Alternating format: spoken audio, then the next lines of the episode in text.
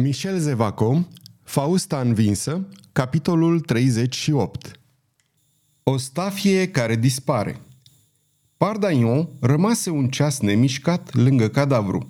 O nostalgie adâncă îl purta spre zările îndepărtate ale tinereții. Îl avea în fața ochilor pe Moreve, însă o vedea pe Louise. O vedea așa cum era în clipa când murise, când biata copilă, într-un ultim efort, își încolocise brațele în jurul gâtului său și își ținuse asupra lui ochii disperați și radioși. Citise în ei toată strălucirea celei mai pure dragoste și toată deznădejdea despărțirii pe vecie. Și acum asasinul lui Izei zăcea la picioarele lui. Moreve murise. Lui Pardaion îi se păru atunci că nu mai avea ce să facă în viață. Dragostea lui murise Ura lui murise, se vedea singur, înspăimântător de singur, lipsit de orice sprijin. Pentru o clipă, imaginea Faustei îi trecu prin fața ochilor, dar privi trecerea acestei imagini cu o nepăsare întunecată. Apoi se perindară Violeta, tânărul duce de Angoulême și ceva trist ca un zâmbet îndurerat îi flutură pe buze. Apoi apărut chipul blând al bunei sale gazde, Huguette, și Pardaion murmură – Poate că acolo, lângă ea, voi afla într-adevăr piatra pe care drumețul ostenit își odihnește capul. Pașii greoi ai unui tăietor de lemne îl treziră din visare. Se dezmetici, se scutură și, chemându-l pe tăietorul de lemne, îl rugă să împrumute hârlețul, dându-i drept răsplată un ban. Omul, zărind cadavrul, se supuse tremurând din toate mădularele. Pardaion săpă o groapă în pământul tare și înghețat – când aceasta deveni îndeajuns de adâncă, așeză înăuntru cadavrul dușmanului, îl acoperi cu valtrapul calului, apoi astupă groapa și înapoie hârlețul tăietorului care îi spuse Calul ăsta este istovit, pot să-l iau eu?" Da," îi răspunse Pardaion, căci stăpânul lui nu mai are nevoie de el." Se duse lângă propriul său cal, odihnit după asemenea popas prelungit, îl luă de căpăstru și porni la drum, pe jos, urmat de animal – după o leghe încălecă și în pas de trap ajunse la Chotedon. Acolo se opri într-un han bun unde rămase peste noapte. A doua zi de dimineață, urcându-se iar pe cal, continuă drumul spre Blua, unde primul om pe care îl văzu fu Crion, bravul Crion, ocupat să împrăștie o grămadă de târgoveți care strigau cât îi ținea gura. Moarte lui Valois! Să-l răzbunăm pe duce! Ei, domnule de Crion!" strigă Pardaion când văzu că treaba era terminată și ulița liberă. Crion îl recunoscu pe Pardaion și, îmboldindu-și calul spre acesta, îi întinse mâna. Vreau să vă cer un serviciu," zise Pardaion. Și zece, dacă vreți." Unul este de ajuns, dar pentru el am să vă fiu recunoscător de zece ori. Zilele trecute au fost arestate în palatul doamnei Fausta Două biete fete care, desigur, habar n-au ce se petrece cu ele. Aș vrea să le obțin eliberarea. Peste un ceas vor fi libere, răspunse Crion. Mulțumesc. Vreți să fiți atât de bun să le spuneți că vor fi așteptate la Orléans? Știu ele unde. S-a făcut, zise Crion, dar domnia voastră, domnul meu prieten, vă rog să vă păziți de Larchon. Ei, doar nu vrea să rămână șchiop de ambele picioare, de altfel, continuă Crion, maestatea sa o să vă proteguiască dacă va fi nevoie. Veniți cu mine să vă prezint. De ce? Păi, uh, spuse Crion, uimit, pentru că regele vrea să-l vadă și să-l răsplătească pe acela care... Da, însă eu nu vreau să-l văd pe Valois. Are o mutră tristă. Domnule de Crion, dacă o să vi se mai vorbească despre mine, faceți-mi serviciul de a spune că nu m-ați văzut. Fie, răspunse Crion, care nu mai înțelegea nimic. Își strânse mâinile și Pardaion porni domol spre centrul orașului asupra căruia domnea o mare tăcere. Se îndreptă spre hanul castelului, unde, așa cum ne amintim, locuise. Îl căută pe Jacques Clement, dar nu-l găsi acolo. Bun, se gândi el, o fi pornit spre Paris și închirie tot camera în care stătuse înainte, gândindu-se să pornească din nou la drum după un popas de două zile. Pardaion pretexta față de sine că avea nevoie de odihnă. În realitate avea mai ales nevoie de timp să chipzuiască, să se regăsească, să vadă limpede în lăuntrul său și să ia o hotărâre de care simțea că va depinde viața lui de acum înainte. În ziua aceea, Pardaion află că ducesa de Montpensier izbutise să fugă, că ducele de Mayen scăpase și el din Blois, la fel ca toți seniorii de vază care umpluseră orașul în momentul adunării stărilor generale. Așadar, Henric al III-lea nu trăsese profit de pe urma victoriei sale. Numai cardinalul de Ghiz răposase. Fusese ciuruit de lovituri de pumnal în ziua când Pardaion se reîntorsese la Blois. A doua zi după înapoierea sa, Pardaion află că regele plecase spre Amboaz. După ce își făgădui că va porni la drum după 48 de ore, Pardaion rămase pe loc. Mai întâi pentru că era nehotărât, șovăitor și alunga din minte acel mare semn de întrebare care îl obseda. Mă voi duce sau nu la Florența? Așa trecură câteva zile. Anul se sfârși într-o liniște relativă. Cu toate acestea, la 3 ianuarie, se află că Mayen adunase o armată și se îndrepta spre Paris, aclamat de-a lungul drumului de populația revoltată. Crignon avea o trupă de aproape 10.000 de oameni instalați în tabără lângă Blois. Se pregătea să fie gata pentru orice eveniment, dar regele tot nu se înapoia. Totuși, când la 5 ianuarie dimineața, Pardaion coborâ în sala cea mare a hanului, ca mai pe urmă să se ducă la castel unde mergea în fiecare zi să-l vadă pe Crillon, află că regele sosise peste noapte. Cel puțin aceasta era zvonul care se răspândise în han. Pe când se pregătea să iasă, văzu că intră pe ușa din funda sălii, care era legată de scara de la primul etaj, un călugăr care, cu gluga trasă peste obraz, înainta spre ușa de ieșire. Mi se pare cunoscută silueta asta," își spuse Pardaion tresărind și se așeză în fața călugărului care traversa sala. Călugărul se opri o clipă, apoi murmură. Vino! Pardaion recunoscu glasul lui Jacques Clement. Drace, se gândi el, cred că o să asist la un eveniment de seamă. Sub rasa asta de dimie există poate un pumnal care, luând contact cu pieptul lui Valois, ar putea foarte bine să schimbe istoria monarhiei. Trebuie să văd una ca asta și porni în urma lui Jacques Clement care ieșise. În piață, la 20 de pași de portalul castelului, Jacques Clement se opri. Așadar, zise Pardagnon, intrând în vorbă cu el, te-ai înapoiat la Blois? Nu m-am înapoiat, zise călugărul cu glas sumbru. Nu m-am îndepărtat nicio clipă de camera mea. Știam că te afli în Han, dar am vrut să fiu singur. Pardagnon a sosit ceasul. Nimic și nimeni nu mă va putea împiedica să-l ucid pe Valois în dimineața asta. De 15 zile îl pândesc, îi pândesc întoarcerea. În sfârșit, Dumnezeu mi-l trimite și tot Dumnezeu a vrut să rămâi și domnia ta în blua spre a mă ajuta. Pardaion, trebuie să mă ajut să intru în castel. Prezintă-mă la Crion. Drept unul dintre prietenii domniei tale, fă ce crezi de cuvință, dar trebuie să intru. Așadar te bizui pe mine pentru a te ajuta să-l ucizi pe rege?" Pardaion deveni grav și stătu o clipă pe gânduri, nu asupra hotărârii pe care avea să o ia, ci asupra felului de a-i comunica lui Jacques Clement această hotărâre. Dragul meu prieten, spuse el în cele din urmă, ascultă-mă bine. Dacă mi-ai fi spus, peste puțină vreme o să mă bat în duel, vrei să stai de partea mea în fața martorului adversarului meu? Ți-aș fi răspuns. Foarte bine, hai să ne încăierăm cu necunoscutul ăsta. Dacă ai fi atacat chiar și de către zece regi și dacă mai chema în ajutor, aș sări asupra lor cu toate forțele și dacă Valois s-ar afla printre ei, poate s-ar căi că a ridicat mâna asupra domniei tale, dar îmi cer să te duc de mână până la acela pe care vrei să-l ucizi. Asta îmi tulbură obiceiurile. Nu vrei să te ajut într-un asasinat? Nu. Jacques Clement rămase încremenit. Ce blestem!" murmură el deodată printre dinți. Chiar în clipa aceea, Pardaion îl văzu pe Crion cum ieșea de sub portal și se îndrepta repede spre el. Îl cunoașteți pe sfinția sa?" îl întrebă capitanul când ajunse lângă cavaler. Îl cunosc," răspunse Pardaion. Este de ajuns," continuă Crion.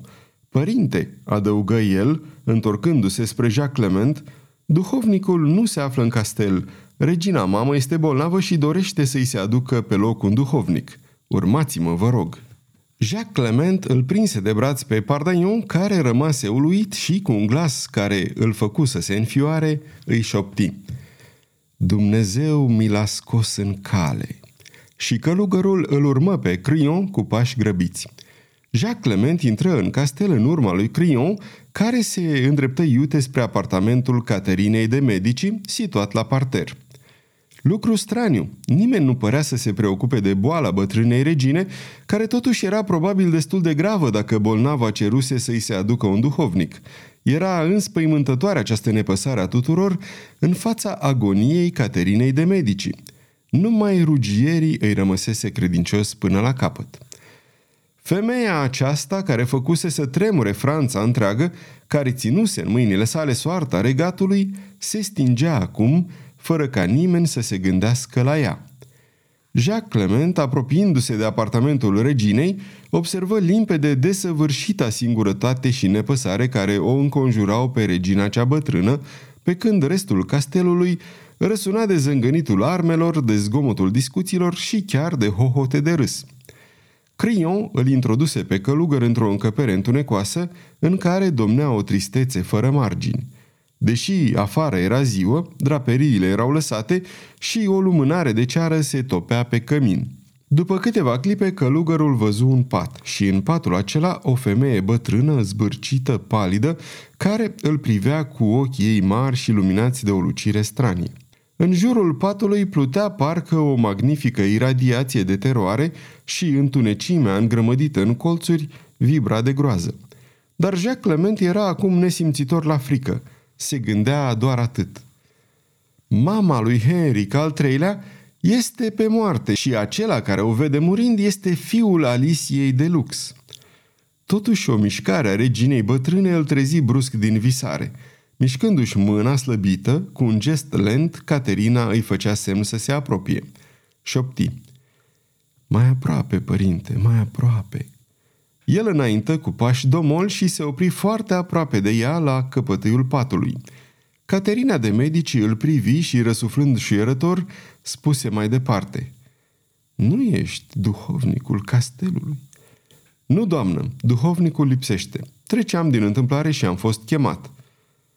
Dar fiul meu?" întrebă muribunda. Unde este fiul meu?" Regele este la amboaz, doamnă." Bătrâna rămase tăcută o clipă cu ochii închiși. Pe sub ploapele ei strânse picurau lacrimi care alunecau pe brazdele crețurilor de pe obraz și spuse N-am să-l mai văd, deci, mor și fiul meu nu-i aici." Apoi începu să vorbească iute cu glas abia lămurit – Călugărul a plecat asupra ei, nu putu prinde din zbor decât câteva cuvinte, mai degrabă nume. Diane de France, Montgomery, nu e adevărat. Și apoi domnia ta, Coligny. Nu vreau. Ascultă, moreve. Jacques Clement asculta cu nesaț. Deodată Caterina se opri, deschise mirată ochii și, căutându-și loc între perne, într-o revenire a energiei vitale, întrebă pe un ton aspru. Ce-am spus?" Nimic, doamnă, răspunse călugărul. Aștept ca maestatea voastră să binevoiască a mărturisi tainele sufletului său. Bătrâna regină se ridică, scuturată de un fior prelung, țintuia asupra duhovnicului o privire arzătoare și rosti. Părinte, dacă mă căiesc de greșelile mele, Dumnezeu o să mă ierte? Dacă le veți mărturisi, da. Atunci ascultă-mă dacă așa trebuie. Călugărul se reculese, rămase nemișcat, a plecat pe jumătate pentru a primi mărturisirea de pe urmă a reginei. Uite, zise muribunda într-un horcăit cu un glas care abia se auzea. Am ucis sau am poruncit să fie uciși vreo câteva duzini de amărâți care se încăpățânau să-mi nesocotească părerile. Securea, funia, temnițele umede, o trava, am fost nevoită să mă folosesc de toate mijloacele acestea. Mărturisesc că aș fi putut evita toate omorurile acestea, dar numai în dauna bunei guvernări a statului. Treceți peste asta, doamnă, spuse călugărul. Sunt fleacuri. Caterina tresări de bucurie. Continuă cu o mai mare șovăială. Montgomery l-a ucis pe soțul meu, Henry al II-lea. Mărturisesc că acea lovitură de lance nu se datora întru totul întâmplării. Augustul, soț al măriei voastre, regele, v-a făcut să suferiți o mulțime de umilințe. Oricât de mare ar fi crima, ea poate fi cuprinsă cu mintea și cred că puteți trece la alte evenimente. Caterina răsuflă ușurată. Jean d'Albert, continuă ea, a murit de niște friguri care au cuprins-o pe nepusă masă în Palatul Louvre. Mărturisesc că dacă nu i-aș fi trimis o anumită cutie de mânuși, frigurile nu i-ar fi adus poate moartea. Mai departe, doamnă, o dojeni călugărul. Fiul meu, gâfâi muribunda, fiul meu, Carol al nouălea, ar fi trăit poate vreme îndelungată dacă n-aș fi ars de nerăbdare să-l văd pe Henric pe tron. Un suspin se opri pe buzele reginei în timp ce rostea numele lui Henric. Colinii, continuă ea cu un glas și mai slăbit și mai îndepărtat. O, oh, cât de mulți oameni sunt în jurul lui, cu sutele, părinte, cu miile. Eu i-am trimis la moarte, dar numai pentru a salva biserica. Și mai departe, întrebă călugărul. asta e tot, horcăi Caterina, a cărei minte se tulbura. asta e tot. Mai departe, stărui călugărul, îndreptându-și spinarea. Asta e tot, jur, gemea regina bătrână încercând să se ridice. Părinte, fieți milă de mine, fieți milă sau de nu mor blestemată. Să mor, deci, blestemată, răgni călugărul, să mor blestemată sub ochii mei, să mor fără să ți se ierte păcatele, să mor spre a suferi chinurile veșnice ale pedepsei veșnice. Milă, imploră regina într-un suspin de agonie, ce zice călugărul ăsta blestemată, afurisită? afurisită și blestemată pe vecie, căci dintre toate crimele mai numeroase decât firele de nisip despre care vorbește Evanghelia, dintre toate fără de legile care fac din sufletul tău un adevărat iad de demență, ascultă, regină, ai uitat-o pe cea mai hidoasă, pe cea mai cumplită. Oh, urlă regina nebunită de groază și de neliniște. Cine ești? În numele cărei stafii ai venit? Ce vrei să-mi vestești? Ce-ți vestesc eu?" tună călugărul, mai livit decât muribunda. Iată ce-ți vestesc!" Că fiul tău, prea iubitul tău Henric, o să moară, o să moară de mâna mea, o să moară blestemat ca și tine." Un strigăt sfâșietor, demențial, țâșni de pe buzele muribundei. Încercă, într-o supremă sforțare, să se năpustească asupra călugărului, dar căzu la loc horcăind de moarte. În numele cui vin, continuă călugărul care ajunsese în culmea exaltării, în numele uneia dintre victimele tale, cea mai frumoasă, cea mai nevinovată, aceea căreia i-ai sfărmat inima, aceea pe care ai asasinat-o în cele mai cumplite chinuri. Alice de Lux. Cine sunt eu? spuse mai departe Clement, dându-și pe ceafă gluga. Privește, sunt singurul om care ar putea să-ți refuze iertarea, să te declare blestemată și afurisită în numele lui Dumnezeu cel viu și să te ducă de mână până la porțile iadului. Caterina de Medici, eu sunt acela care face dreptate. Eu vreau să-mi răzbun mama. Sunt Jacques Clement, fiul Aliciei de Lux. Un țipăt și mai înspăimântător ieși din gâdlejul bătrânei regine. Într-un spasm al agoniei, se ridică aproape dreaptă, căzu iarăși pe pat cu chipul schimonosit de delirul unor frământări fără nume. Băigui, Doamne, ești mare, ești drept. Doamne, mi-am meritat ispășirea. Doamne, mor, mor blestemată. O tresărire slabă scutură trupul reginei. Apoi rămase nemișcată pentru totdeauna. Caterina de Medici murise. Henric al treilea sosi în Blua a doua zi. Când i se aduse la cunoștință moartea mamei sale, răspunse A, da? Păi să fie îngropată.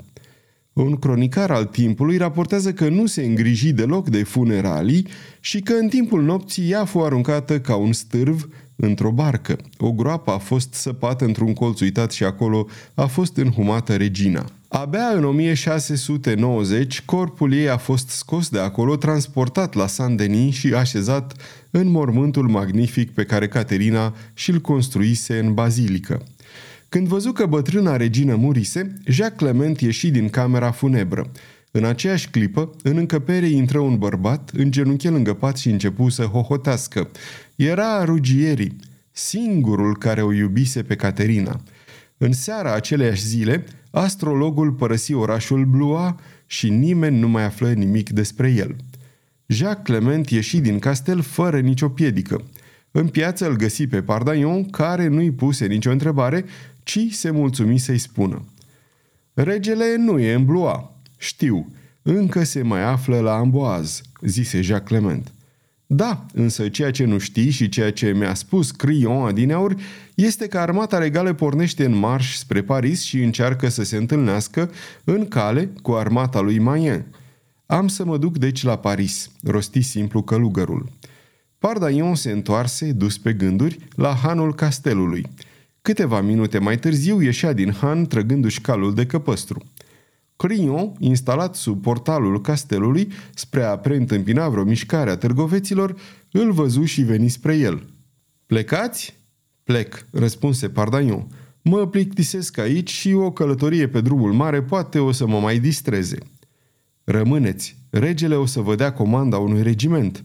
Ei bine, mi-e greu mie să mă conduc pe mine însumi, dar...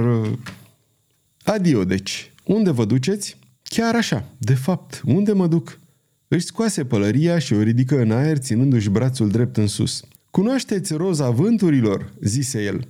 Faceți acest gest de prietenie față de mine și spuneți-mi în care parte împinge vântul pana pălăriei mele." Ei, ei!" rosti bravul Crion cu ochii căscați de mirare.